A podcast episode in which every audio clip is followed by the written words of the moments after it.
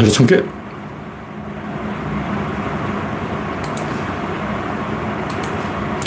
네, 창이 뜨는 속도가 느립니다.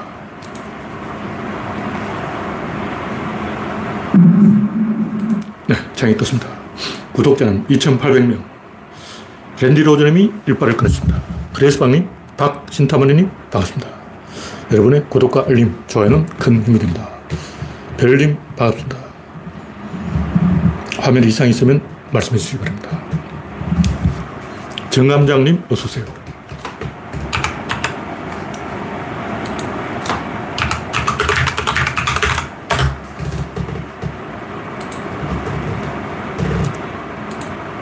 여러분의. 네. 오늘 서울 포함 서울에 한 9mm가 없고 전국적으로 비가 좀 많이 온 것 같아요. 특히 남부지방에 가뭄이 해결이 됐는데 딱 몇 군데가 해결이 안 됐어요. 제일 심하게 가뭄이 된 데가 제가 볼 때는 경북 어성. 아, 여기는 진짜 비가 안 왔어.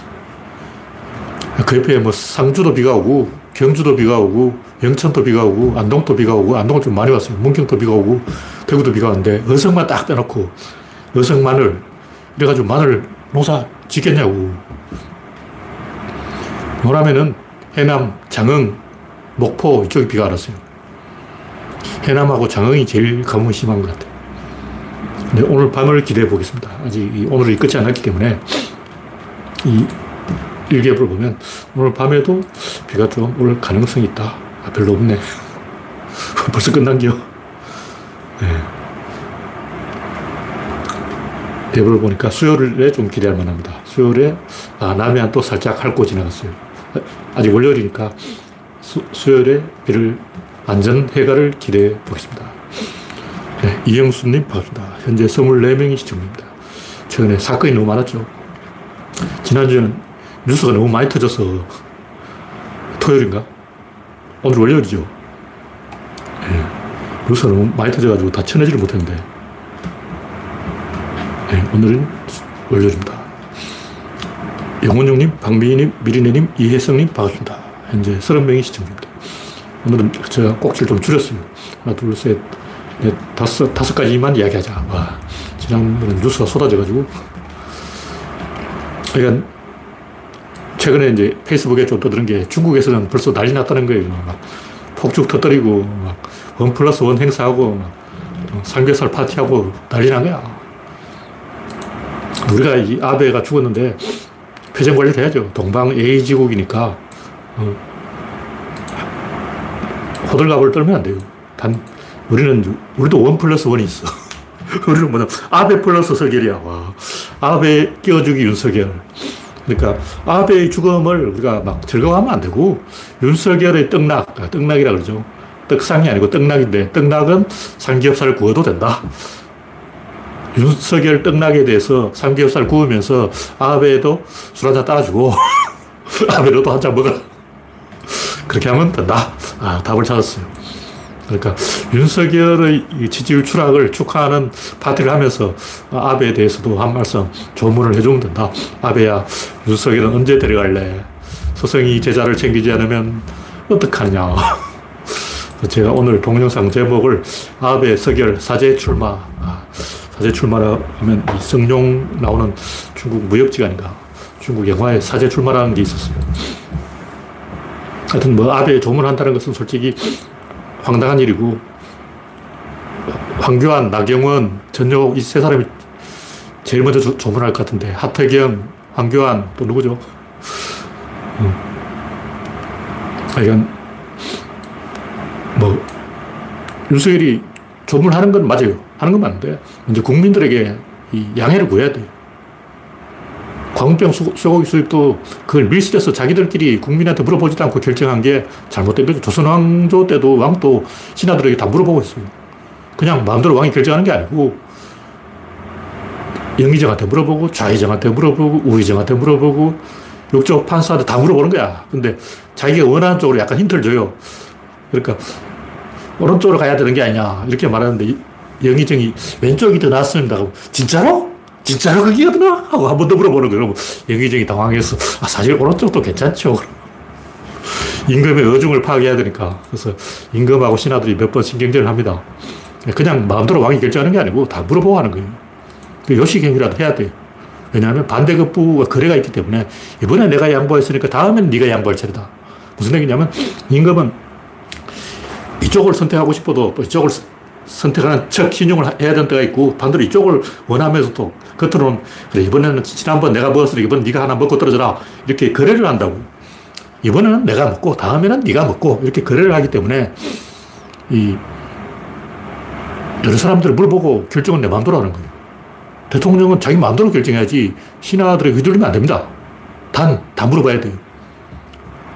그런, 이, 이거 한 건으로 끝나는 게 아니고 그 다음, 다음, 다음, 다음 계속 연결되기 때문에 그게 굉장히 중요한 거예요.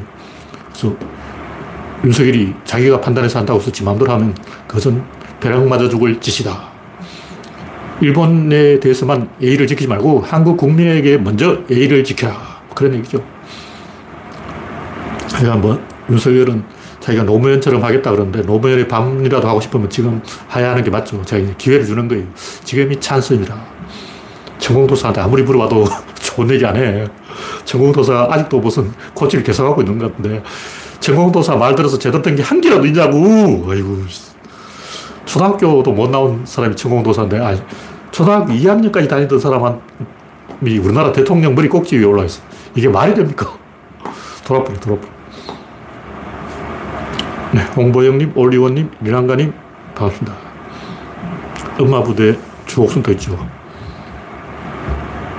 네, 현재 41명이 시청 중입니다. 다음 곡기는 통일교는 신천지다. 이게 무슨 얘기냐면, 이 에너지는 방향성이 있어요. 하나를 건드리면 우르르 따라간다고. 그러니까 어떤 한계가 있다면 방향성이 없어. 이게 봉선화물이 지 마음대로지. 두 개가 되면, 세 개가 되면 방향성이 생깁니다. 서로 연동된다는 거죠. 에너지 효율성이 생긴다. 방향성이라는 건 다른 말로 효율성이. 한 개는 효율성이 없어. 근데 두 개라면 아, 하나는 기관차가 되고 하나는 객차가 되고 어, 두 개를 손수레 하나에 싣고 가면 더 이기라고. 그럼 수박을 운반한다고 치자. 이만한, 요즘 수박 이만하더라고. 이만한 수박을 그냥 하나씩 들고 두 번 갔다 오는 것보다 손수레에 실으면 한꺼번에 두 개씩 나르잖아. 이게 효율성이에요. 효율성이 방향성이에요.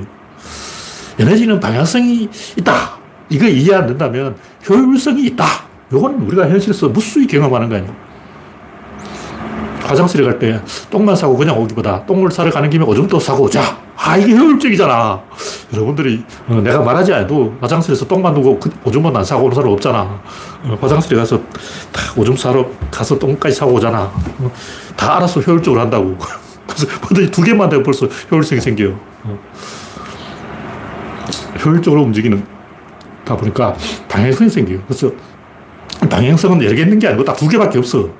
에너지 방향 두 개밖에 없어요. 안, 아니면 바뀌요. 외향, 외향형 아니면 내향형이요. 뭐 중향형은 없냐? 없습니다. 성격 이런 이론에 벌써. 나는 내향형이야. 너는 외향형이냐? 쟤는 중향형이네. 얘는 혼합형이네. 없어요. 제가 성격의 대책을 아무리 봐도 내 성격은 혼합형입니다. 내 성격은 중향형입니다. 없어, 없어. 내 성격은 마름모형이에요. 이런 것도 없어. 외향 아니면 내향. 확산 아니면 수령. 팽창 아니면 쪼그라 축소지향. 옛날 이여령이 뭐, 일본이 축소지향이라고 했는데, 다 거짓말이에요. 일본은 축소지향이 아니고, 그 일본 문화를 알고 보다 중국 문화예요. 그 이여령이라는 무식한 사람이 자기가 뭐 좀 아는 사람이라고 똑똑하다고 뭐 축소지향의 개구라. 축소지향이라고 소개된 그 내용은 100% 당나라 문화입니다. 당나라를 축소지향이라고 이여령이 주장한 거예요. 일본은 당나라 카피죠. 베트남은 송나라 카피고 조선은 명나라 카피라고 중국 사람들이 이야기하고 있습니다. 무슨 얘기냐면 에너지 방향성이 있기 때문에 여럿이 무리를 이루면 한 방향으로 갈 수밖에 없어요. 이해가 안 되면 신도림역 2호선 갈아타는 구간에 딱 끼어 있으면 우르르 몰려가요. 가만 있다가 등들이 떠밀리고 자빠진다고. 계단에서 자빠지면 무릎 까죠. 하나의 기준에 맞추면 효율성이 있는데 독일이나 프랑스는 왜 이 대륙 철학을 하고 영국이나 미국은 왜 이 섬나라 철학을 할까? 대륙과 섬은 사고방식이 달려. 대륙은 합리주의고 섬은 경험주의, 실용주의인데 이명박은 또 왜 섬나라 실용주의를 하냐고. 우리나라는 조선의 성리학은 대륙적 합리주의예요. 근데 일본은 섬나라니까 영국하고 똑같이 경험주의, 실용주의를 하는 거죠. 왜 그러냐? 변두리는 변두리점이 있는 거예요. 왜냐하면 지도를 딱 펼쳐놓고 보면 독일은 유럽 한 가운데 있어. 동쪽에는 동유럽, 서쪽에는 서유럽, 그 가운데 경계선이 라인강. 라인강이 경계선이에요. 동쪽은 동유럽, 서쪽은 서유럽인데 그 경계선이 딱 있다 보니 양쪽을 다 떡을, 떡을 양손에 쥐고 있어. 프랑스도 먹고, 폴란드도 먹고, 다 먹자! 이게 한민주의예요. 그 프랑스 사람, 아니, 독일 사람 철학을 많이 해요. 독일 관련 놈 철학이 유명, 유명한데 아직도 독일 같은 데서는 어린애들한테 이 매질 안 하고 끝까지 말로 설득하려고 하는 거예요. 그런 전통이 남아있다. 네가 죽나 내가 죽느냐 말로 한번 대결해보자. 엄청 말 많은 인간들. 프랑스 합리주의도 마찬가지인데 옛날에는 프랑스가 대륙을 중심했죠. 옛날에 동유럽이 없었기 때문에 서유럽만 딱 보면 프랑스가 딱 가운데야. 그러니까 라인강 동쪽 빼고 라인강 서쪽만 보면 오스트리아, 독일의 동쪽 애들, 영국, 스페인 서쪽 애들, 이탈리아, 그리스 남쪽 애들, 어, 네덜란드, 노르웨이 북쪽 애들, 그거 딱 가운데 프랑스에 있다고. 그래서 우리가 가운데야.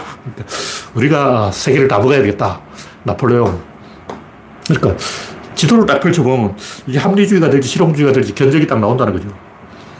우리나라는 뭐냐? 우리나라는 딱 가운, 경계선의 경계선이야. 뭐냐면 왼쪽에는 대륙이 있고 오른쪽에는 섬이 있는데 우리는 그 사이에 반도라는 거죠. 대륙도 아니고 섬도 아니고 반도니까 반도주의가 생기는 거예요. 반도주의는 뭐냐? 반은 합리주의고 반은 실용주의예요. 그래서 우리는 이제 정권이 이 합리주의와 실용주의가 겨들어가는 거예요. 이명박의 실용주의, 노무현의 합리주의 둘이 겨들어 돌아가면서 집권을 한다고. 한국의 지정학적 구조 그런 거 어쩔 거예요. 한반도가 그렇게 생겼기 때문에 할 일이 없는 거예요. 여기 중요한 것은 우리가 일본을 흉내내면 결국 일본 따까리밖에 안 돼요. 우리는 곧 죽어도 그 미국을 중심으로 한 서양 문명과 중국을 중심으로 한 동양 문명의 어떤 강교 역할을 해야 되는 거예요. 그러니까 우리는 중국과 미국을 화해를 시켜야 돼. 이 대결이 벌어지면 한국이 제일 먼저 터진다고. 어, 중국한테 맞고, 미국한테 맞고, 사도 때문에 맞고, 어, 일본이 경제 공격을 해서 얻어맞고, 양쪽에서 얻어맞는다고. 그러니까 중매제의가 돼서 잘하면 술이 석잔이고 잘못하면 뺨이 석던데 우리가 줄을 잘못 서면 미국한테 한 방, 일본한테 한 방, 러시아한테 한 방, 뺨을 세대 맞아. 북한에도 맞아. 우리가 반대로 이 중매를 잘 쓰면 어? 중국한테 술 얻어먹고, 일본한테 술 얻어먹고, 미국한테 술 얻어먹고, 술을 석잔 얻어먹을 수 있는 거야. 그래서 한반도인이 철학을 하기에 따라서 술을 석잔 먹을 것인가, 뺨을 세대 맞을 것인가 정해진다는 거죠. 그래서 생각을 잘해야 돼요.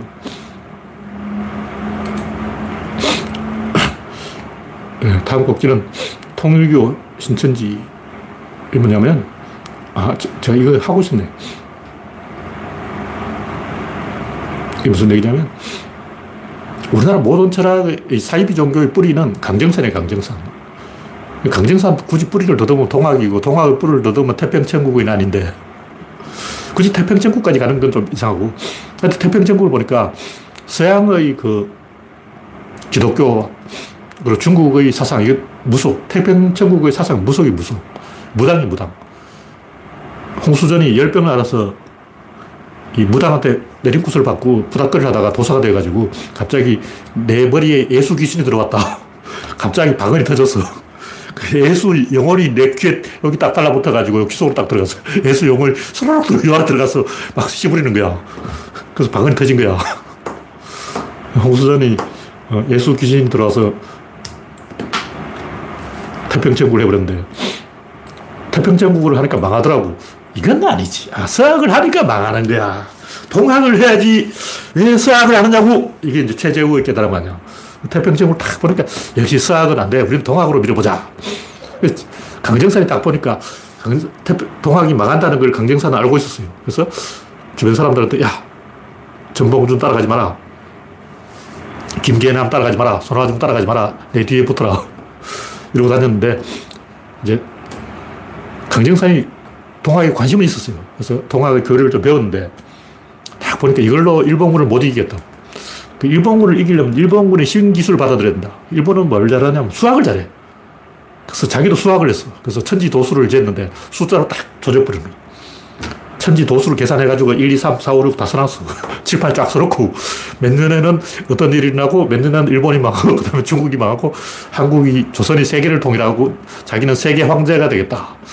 그때 이미 전쟁이 벌어지고 있었기 때문에 1차 세계대전이 벌어지고 있었어요. 그래서 이 앞으로 전 세계가 다 망하고 내가 전 세계를 다 먹고 세계 황제가 되겠다. 왜냐면 세계 대전이 일어났으니까 하고 조선 사람은 뿅 났지. 조선 사람은 그때 뭐 텔레비가 있나 라디오가 있나 신문이 있나 아무도 모르는 시절에 막 서쪽에서 전쟁 났다 그러는데 막 세계가 다 합쳐져 가지고 한 덩어리 전쟁한다 그러는데 뭐제 양반이 세계 황제가 된다 그러는데 다 뿅 가서 막 하여튼 이 그 강정산의 세계 통일 전략을 이 통일교 문선명이 뺏긴 거예요. 카피한 거죠.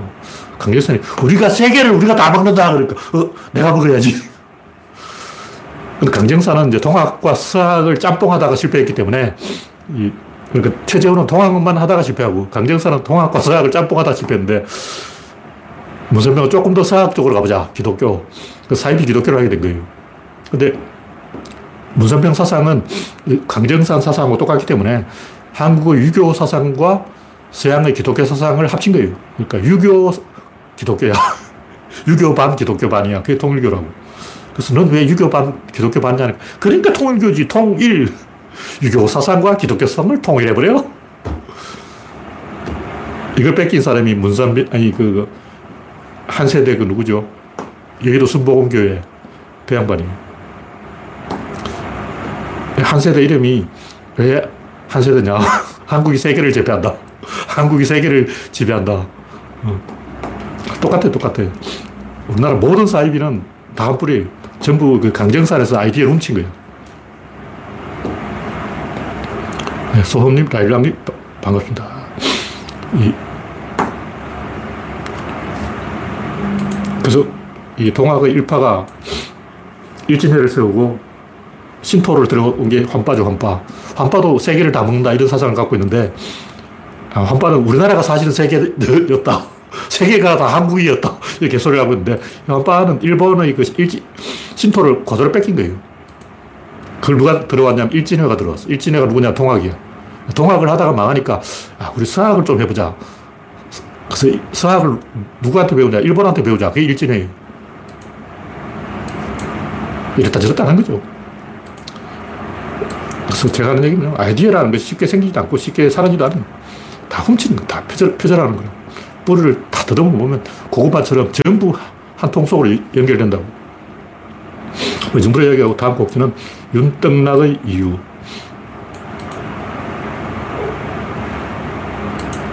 윤석열의 지지율이 추락하는 이유. 어떤, 뭐, 김건희 때문이다, 뭐, 도어 스태핑 때문이다, 뭐, 많, 잖아요 도대체 윤석열 지지율이 폭락하는 이유가 뭘까? 조금 폭락하는 게 아니고 30% 폭락한 거예요. 와. 보통 지지금 지지, 정상적인 지지율은 한 60%, 60%, 70%가 정상적인 지지율인데 문재인은 80%까지 가점 네가 솔직히 오바고 내가 볼때 윤석열의 진짜 지지율은 한 20% 빼야 돼. 60%. 그냥 보수는 또 10% 정도 더 올라가요. 보수 프리미엄이 있다고. 그냥 진보는 좌파들은 원래 누구도 지지 안 해요. 저도 원래 누구도 지지 안 해. 저는 이제 대한민국을 똑바로 끌고 가기 위해서 문재인을 지지해야 된다. 이렇게 말하는 게 솔직히 속마음으로 하면 다 썩었지. 다 한 대씩 맞아야 돼. 문재인 또 나한테 한 대 맞고, 이재명도 한 대씩 맞고, 종아리 거든. 다 종아리 한 대씩 맞아야지. 솔직히. 조국도 한 대 맞고. 어휴, 꼴통 꼴통. 누구 지지하는 게 아니고, 원래 좌파들은 누구도 지지하지 않습니다. 그게 좌파예요. 그렇게 정의당 지지율이 안 나오지. 지들이 누구도 지지하지 않는데, 그럼 국민이 지지하겠냐고. 우파는 이제 프리미엄이 있어가지고 철밥동 30%가 있어요. 우파는 아무리 못해도 30% 나온다는 뭐 그런 걸 감안해 보면 이 지금 37% 지지율인데 윤석열 순 지지율은 7%.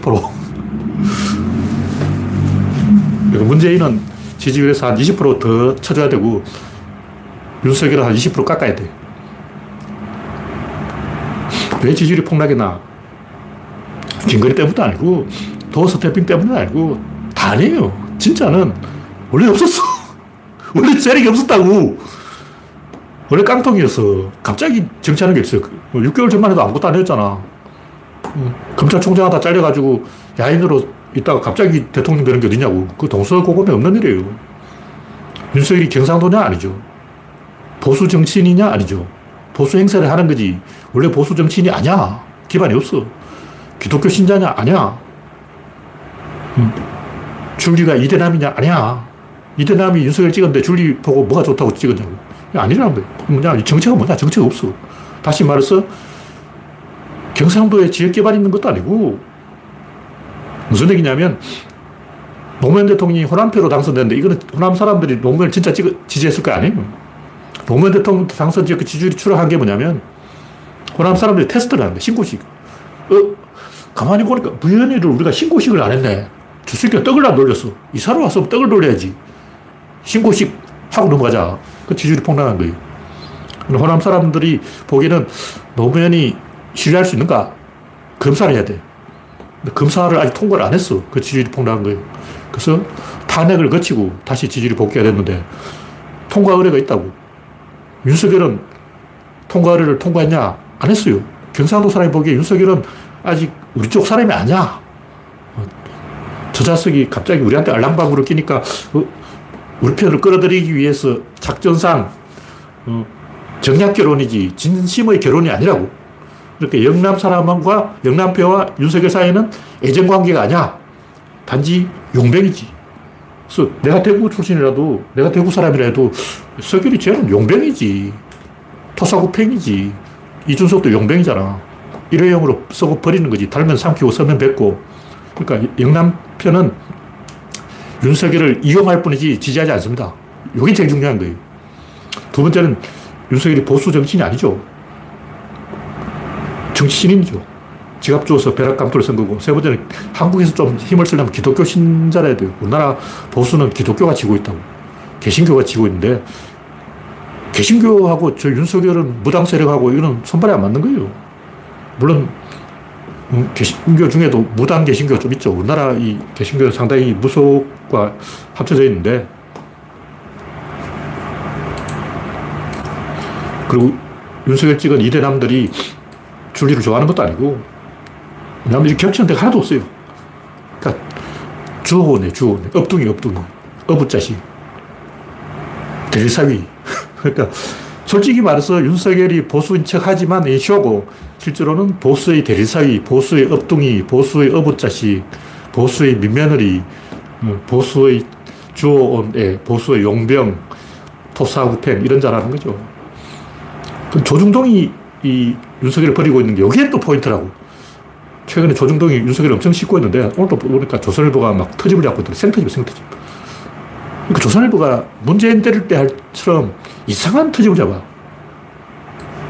왜냐하면 원래 우리나라 정치인들이 재벌 기업과 관료들 사이에 브로커 역할, 뚜쟁이 역할을 하는데 지금 언론이 그 짓을 하고 있다고. 근데 윤석열이 검사들을 다 심어버리니까 언론이 들어갈 자리가 없으니까 언론들이 등을 돌리는 거죠. 언론인들 조중동을 내각이나 청와대에 하나씩 다 꽂아놔야 돼요. 그래야 조중동이 이제 기업들한테 민원이 들어오면 기업이 직접 관료들에게 접근하면 뇌물적으로 쇠고랑을 차니까 취재를 빙자해서 신문 기자를 만난다고. 그럼 기자가, 아, 그 청와대 우리 조선일보 출신 하나 가 있잖아. 내 그 사람한테 전화하면 끝이야. 끝난 거야. 나한테, 내가 전화 한 통 넣으면 다 해결돼. 걱정 마. 걱정 붙들어 매셔. 이렇게 해야 되는데, 없어. 내각이나 청와대 조중동 출신이 안 들어갔어. 또 들어가도 뭐 변두리. 이러니까 조중동이 뿔따고 하는 거죠. 네. 정부를 이야기하고 다음 곡지는 아베 총격범 야마가미 희한한 자인데 제가 항상 하는 얘기만 인간들이 어떤 사고를 치는 이유는 흥분하기 때문에 이게 진실이라고 의도, 목적, 계획, 업무 이건 다 가짜야 어? 여러 번 얘기했지만 6.25 전후로 해방 공간에서 그 젊은 사람들이 전부 공산당이 됐어요. 글자 아는 사람 다 공산당이 됐어. 왜 공산당이 됐을까? 공산주의 이데올로기 넘어간 게 아니고 총을 주니까. 여러분이 젊어서 막 시골에서 무슨 일을 하고 있는데, 야, 너 총 한번 쏴볼래? 권총 보여줘? 총 좋은 거야. 따발총 한번 볼래? 이러면 다 넘어가요. 100% 넘어가.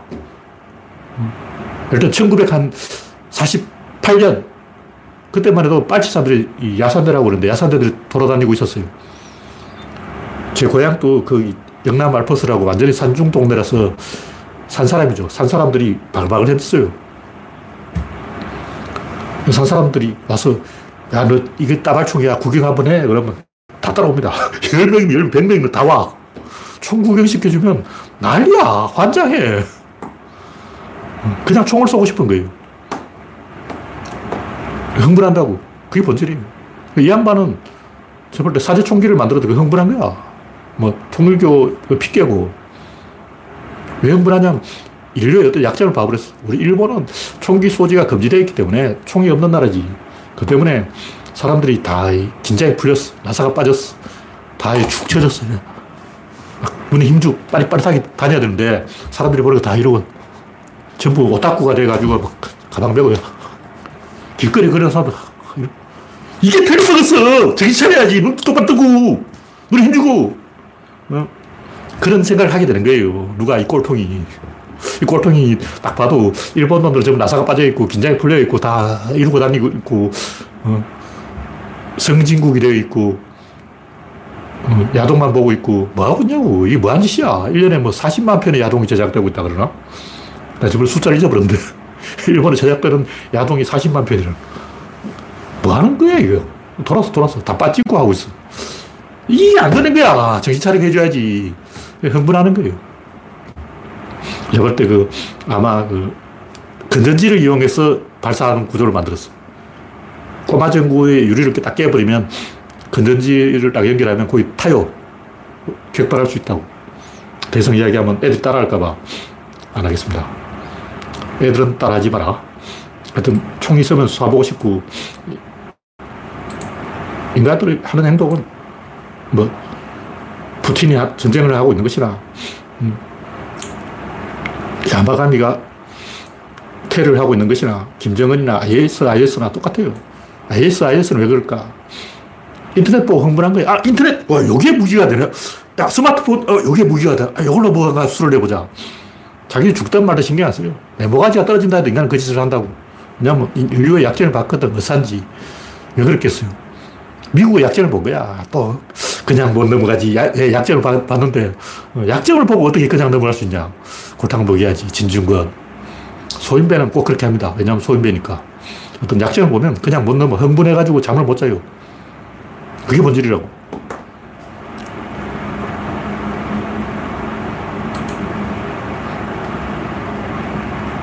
하여튼 이 통일교가 일본에서 사고를 많이 쳤고 아베가 통일교한테 심지어 트럼프도 무슨 영상을 보냈다 그러는데 환장할 일이 아베가 일본이면 세계에서 다섯 손가락 안에 들어간 나라인데 어, 그런 나라의 총리가 통일교란 사이비 종교에다가 무슨 영상을 보내고 뭐 신의 물이란 이상한 사이비 물을 마시고 대장염을 치료했다 그러고 신의 물이 뭐야? 환장하네 하여튼 통일교가 연루됐다는 거 기분 좋은 소식은 아니죠 네. 다음 마지막으로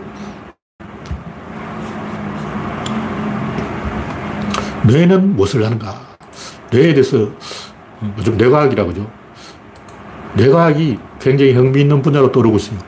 뭔가 새로운 아이디어를 엄청나게 던져주고 있다. 이토록 뜻밖의 뇌과학 이런 책이 있는데 이 책을 어디서 본 게 아니고 페이스북에 광고로 나온 광고. 페이스북 광고에 이토록 뜻밖의 뇌과학 이런 책이 계속 광고가 나오는 거예요. 내가 이 책을 보는 건 아니고 사람이 물을 마시면 10분 후에 그 물이 몸 세포에 전달되는데 마시자마자 시원하다는 거죠.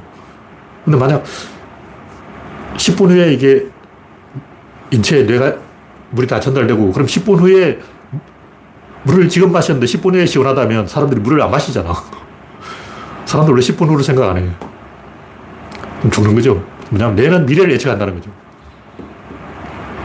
이 얘기를 제가 어디서 들었는데 이게 이토록 떡밥의 뇌과학에 나오는 이야기일 거라고 짐작을 하는데 검색을 해봐야 돼요. 제가 옛날에 어디서 이 얘기를 한번 했어. 뇌의 예측이 빗나가면 멀미를 하는 거죠. 이건 제 이야기인데 이 얘기도 아마 이 책에 나오는지는 모르겠습니다. 조수석에 있으면 멀미를 하고 운전 핸들을 잡으면 멀미를 안 해요. 왜냐하면 예측이 맞기 때문에. 조수석은 예측이 빗나가. 왜냐하면 앞을 안 보고 있기 때문에.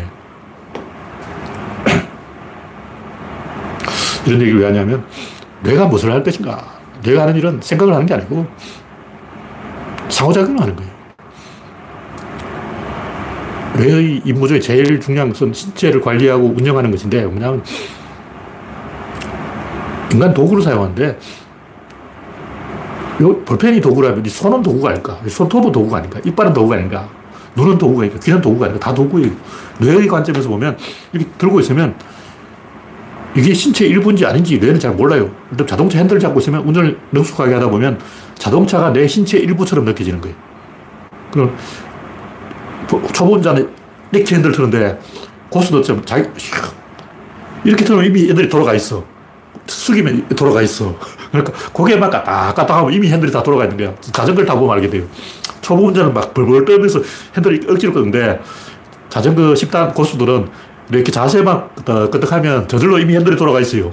그러니까 이, 이렇게 핸들을 끄는 게 아니고 이렇게 하면 핸들이 돌아간다는 거죠. 정주행이 그런 얘기를 했는데 정주행이 그 처불함을 보고 전원일기에 나온 처불함을 보고 지게는 그렇게 지는 게 아니야.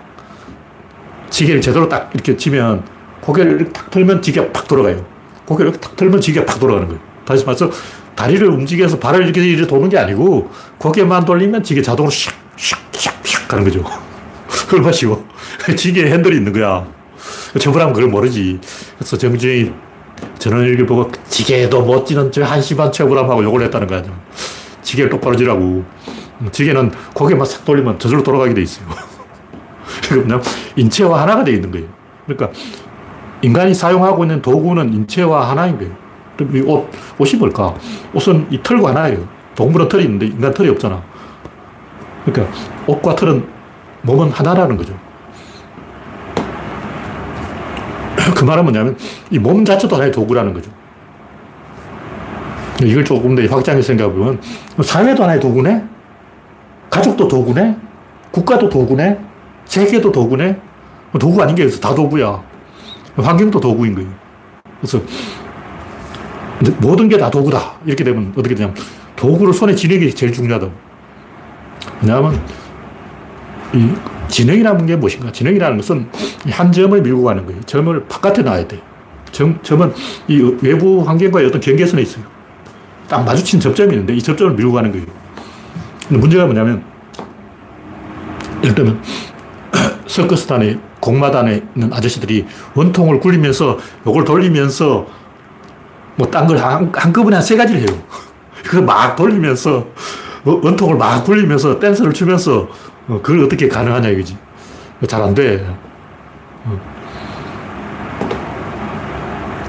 줄타기, 줄타기 아저씨도 그렇잖아. 줄을 타면서 부채춤을 추면서 재주를 넘으면서 한 세 가지, 네 가지를 한꺼번에 한다고. 이게, 이게 가능할까? 연동시키면 가능합니다. 어떤 밸런스 감각을 익히면 밸런스가 알아서 하기 때문에 일단 아까 얘기했듯이 지게를 지는데 이렇게 방향을 트는 게 아니고 이렇게 트는 게 아니고 어, 고개만 돌리면 돼. 고개만 돌리면 지게 무게에 의해서 지게 무게가 200kg 그러면 200kg 무게에서 자동으로 돌아가는 거죠. 그 줄타기 명인들도 막 줄을 위해서 여러 가지 동작을 하는 게 아니고 밸런스만 내 몸이 혼연일체만 되면 나머지 자동으로 간다는 거죠. 그냥 한 세 가지 임무를 동시에 하는데 실제로 뇌는 한 개만 해요. 자전거를 타도 그렇잖아요. 페달을 밟으면서 핸들을 돌리면서 라디오를 들으면서 먼사를 파면서 한꺼번에 다섯 가지를 한다고. 그게 가능하냐고. 근데 초보 운전자는 못 하잖아요. 초보 운전자는 핸들 돌리고 막 룸미러 보고 막 깜빡이 넣고 정신없어. 못하는 거야. 근데 익숙하면 핸들을 꺾으려면 이미 소, 손이 가고 있어. 핸들을 꺾으려고 마음을 먹자마자 이미 손으로 깜빡이를 넣고 있어. 깜빡이를 넣을 생각도 안 했는데 저절로 이미 넣어버렸어.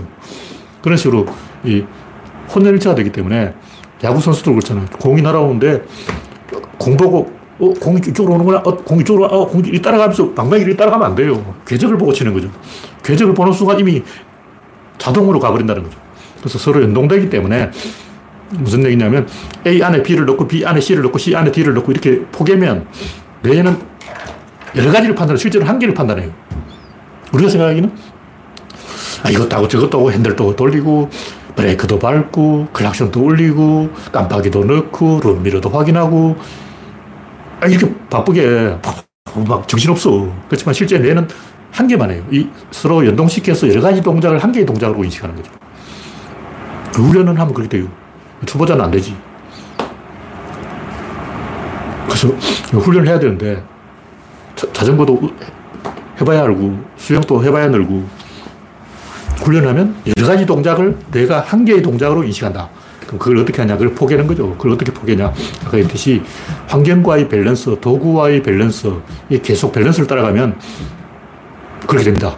한 개 동작이 돼버려 근데 인공지능은 지금까지 알려진 인공지능에 이런 메커니즘이 없어. 연동시키는 게 없어. 그러니까 고양이를 인식하는 프로그램을 만들어 그냥 고양이를 인식해. 요것만 하지 다른 거 안 해. 그래서 제가 여러 가지 이야기를 썼는데 도구를 통제하려면 항상 이겨야 돼요. 도구를 이겨야 돼요. 불을 사용하려면 불을 이겨야 되고 망치를 사용하려면 망치를 이겨야 되고 망치한테 지면 깔려버리지. 비용보다 편익이 커야 된다는 거죠. 그러니까 내가 상대를 통제할 수 있는 상태, 요, 요 구조를 계속 따라가면 아까 얘기했듯이 그게 돼요. 그러니까 핸들을 돌리면서 깜빡이를 넣으면서 룸미를 확인하면서 브레이크를 밟으면서 기어를 넣으면서 이 다섯 가지 동작을 뇌가 한 개의 동작으로 인식하도록 구조를 만들 수가 있다.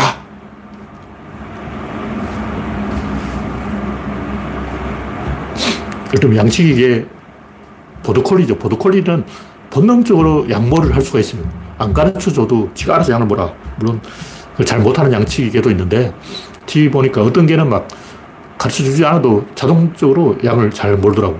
어떤 좀 띠란 개는 있어요. 띠란 개는 또 개판처럼. 근데 양대가 이쪽에 있다면 이렇게 돌진하면 양대가 사방으로 흩어져 버리죠. 그럼 어떻게 냐 양대가 내가 이쪽으로 공격하면 양대가 어디로 도망갈 것이냐 그 도망갈지를 찾는 거예요. 외부로 돌아가서 점점 범위를 좁혀온다고. 근데 여기서 양치기계는 똑똑해서, 보도콜리는 엄청 똑똑해서 양들의 배후로 돌아서 목장의 울타리 쪽으로 몰아붙여야 된다. 이렇게 계산을 하냐 안 해요. 보도콜리 띠래. 그 정도 계산 못 해. 본능적으로 그렇게 하는 거야. 안 가르쳐도 그냥 알아. 왜냐면 내가 탁 움직이는 순간 양이 찔끔 반응을 해요. 그 반응을 계속 실시간으로 읽어내는 거야. 다시 말해서 양떼가 여기 있는데 이쪽으로 몰아야 될까? 이쪽으로 몰아야 될까? 이쪽으로 몰아야 될까? 이쪽으로 몰아 이거 짱구를 굴려 막 판단하는 게 아니고 이러면 양떼가 이런다고. 수, 수, 수백만 마리 양떼가 수천 마리 양떼가 이러는 거야. 이게 보이는 거예요. 그걸 읽어내는 거야. 그래서 하나하나 보고 계산하고 이거 안 한다고. 보도콜이 띠래. 그 언제 계산하고 있어. 자전거 운전을 해도 막 계산해가지고, 아, 자전거가 45도 각도니까 막 페달을 15도 각도로 밟고 막 이런 거 없어. 본능적으로, 무식적으로 하는 거예요. 그 밸런스만 계속 유지를 하면 그 자동으로 됩니다. 내가 양치기 개라고 치고 저 양떼 100마리가 있어. 그 뭐라 주인이 명령을 내렸어. 그러면 내가 확 이렇게 겁을 주면 양들이 확 이렇게 도망을 간다고. 그 밸런스가 있어요. 너무 겁을 줘도 안 되고 너무 도망가도 안 되고 딱 거리를 좁, 정해놔야 돼. 양과 나의 거리는 30m. 딱 마음속에 거리를 정해놓고 그 30m를 계속 유지하면 양들은 알아서 우리로 들어갑니다. 얼마 쉬워. 아, 거리만 조절하면 되네. 그걸 아는 거예요. TV 음. 보면 양들이 막 엄청 IQ가 높아가지고 이 갔다 저리 갔다 하면서 막 온갖 잔 기술을 동원해가지고 양떼를 몰이하는 것처럼 보지만 다 거짓말이고 밸런스의 호흡을 유지하는 거예요. 그래서 밸런스를 일단 15m라면 15m 이 간격을 계속 유지하면 양들은 알아서 간다는 거죠. 그래서 양들이 주목하는 것은 저 양치기 개와 우리 나의 간격이 어느 정도냐. 이 간격을 보고 있지. 양떼는 저 개, 개놈 새끼가 동쪽에 있냐, 서쪽에 있냐, 남쪽에 있냐, 북쪽에 이거 신경 안 쓴다고. 아, 저놈이 동쪽에 있으니까 우리는 서쪽으로 가야 되겠군. 아, 저놈이 남쪽에 있으니까 우리는 북쪽으로 가야 되고. 이 정도 양들이 똑똑하지 않아. 양들은 IQ가 꽝이야, 꽝. 양들은 거리를 모르고 있는 거예요. 거리 하나만 딱 보면 모든 게 그 안에 다 답이 들어있다는 거죠. 그래서 간격을 계속 이렇게 유지하면서, 즉, 양치기 개는 양과 양떼의 간격을 유지하는 방향으로 움직입니다. 이게 핵심이에요. 근데 막 그 계산을 잘못해. 야, 동쪽이다, 서쪽이다, 남쪽이다, 북쪽이다. 막 개소리 하고 있고, 그럼 아웃이죠. 그, 그러면 양들이 울타리를 못 찾아갑니다. 그래서 우리가 이 인공지능을 아직 잘 못 만들고 이 과학자들이 삽질하고 전 세계 천재 IQ 200 되는 아저씨들이 다 모여가지고 테슬라가 아직도 제대로 된 인공지능을 못 만드는 이유가 뭐냐. 이걸 모르니까. 양치기 개는 양들을 몰입하고 있는 게 아니야. 간격을 조정하고 있다고. 밸런스를 유지하고 있는 거야. 밸런스를 유지하면 이게 밸런스라고 치고 이쪽을 살짝 끄면 저기 반응이 와. 여기만 살살 건드리면 여기서 반응이 계속 오기 때문에 양들이 알아서 간다고. 왜냐면 여기서 반응이 오니까. 이 밸런스가 안 맞으면, 그 균형이 딱 틀어져 버리면, 근데도 반응이 안 오니까 양들이 어디로 가야 될지 모르죠. 밸런스를 만드는 게 제일 중요한 거예요. 밸런스를 만들려면 환경과의 연결 상태, 그걸 유지해야 된다. 남자가 연애를 해도 그래요. 일단 어떤 균형을 만들어야 돼요. 남자가 뭐 돈이 많다. 여자가 뭐 얼굴이 예쁘다. 뭐 어떤 형태로든 균형을 딱 만든 다음에 그 균형의 간격을 남자 이렇게 하면 여자가 이렇게 하고 남자 이렇게 하면 여자가 이 간격을 이렇게 좁혀가야 돼요. 처음에는 여기서 서로 이렇게 시루다가, 그 다음 여기서 시루다가, 여기서 시루다가, 여기서 시루다가, 여기 한 대 딱 점이 되면 어떻게 되냐면 모텔 갔어, 이제. 어떤 그런 구조를 만들어야 인공지능이 작동하는데 아직까지 지금까지 인류가 만들어 놓은 인공지능은 그런 개념이 없어요. 전략 개념이 없어. A와 B와 C를 연동시켜서 A를 건드리면 B가 반응하고 B를 건드리면 C가 반응하고 그래서 A 하나로 전체를 통제한다. 이런 개념이 없다고. 그냥 어, 하나하나 수학적으로 계산하고 있는 거예요. 그건 그냥 너무나, 너무나 비효율적인 거죠. 그냥 전기세를 공짜로 대주니까 알파고가 전기세 냈냐고. 어, 그 컴퓨터 새끼가 무슨 전기세를 냈냐고. 사람이 전기세 내지. 왜냐하면 인간의 뇌는 가장 효율적으로 자원을, 자원을 운영하게 돼 있어요. 근데 알파고 이놈 새끼는 돈 걱정을 안 해. 전기세 걱정을 안 해. 알파고를 만들 때, 어, 알파고, 엠마, 너 임마 전기세 아껴. 어. 전기 너무 많이 쓰지 마. 이렇게 미리 명령을 딱 드려야 되는데, 아, 전기세 걱정하지 마. 전기세는 내가 낼게. 지는 계산만 해. 이러니까 안 되지. 아까 얘기했듯이 이 양치기와 양들은 항상 간격을 서로 간에 약속한 간격이 있어. 양과 양치기는 간격이 약속이 돼 있어. 내가 이쪽으로 간격을 좁히면 니는 그만큼 간격을 만들어야 된다. 그렇게 약속이 돼 있는데 이 약속에서 효율성이 얻어지는 거예요. 밸런스에서 효율성이 밸런스에서 그 균형이 딱 맞을 땐 제일 작은 비용으로 이걸 움직일 수 있는 거죠. 근데 알파고 이놈 새끼는 전기세를 왕창 잡아먹고 전기세 1억도 더 냈을 거야. 어. 엄청나게 포항시만한 전기세를 혼자 다 집어쳐먹고 그 전기세 힘으로 아, 내가 이겼어. 어. 내가 이 세도를 이겼어. 이건 아니죠. 그건 사기야. 그래서 이 알파고는 자원을 효율적으로 이용한다는 밸런스 개념이 없기 때문에 아직 인공지능 근처에 못 갔어요. 애초에 설계가 잘못된 거야.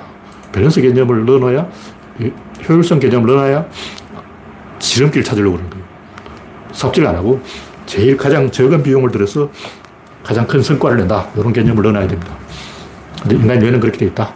뇌과학을 잘 응용하면 이 사회의 발전을 도모할 수가 있다.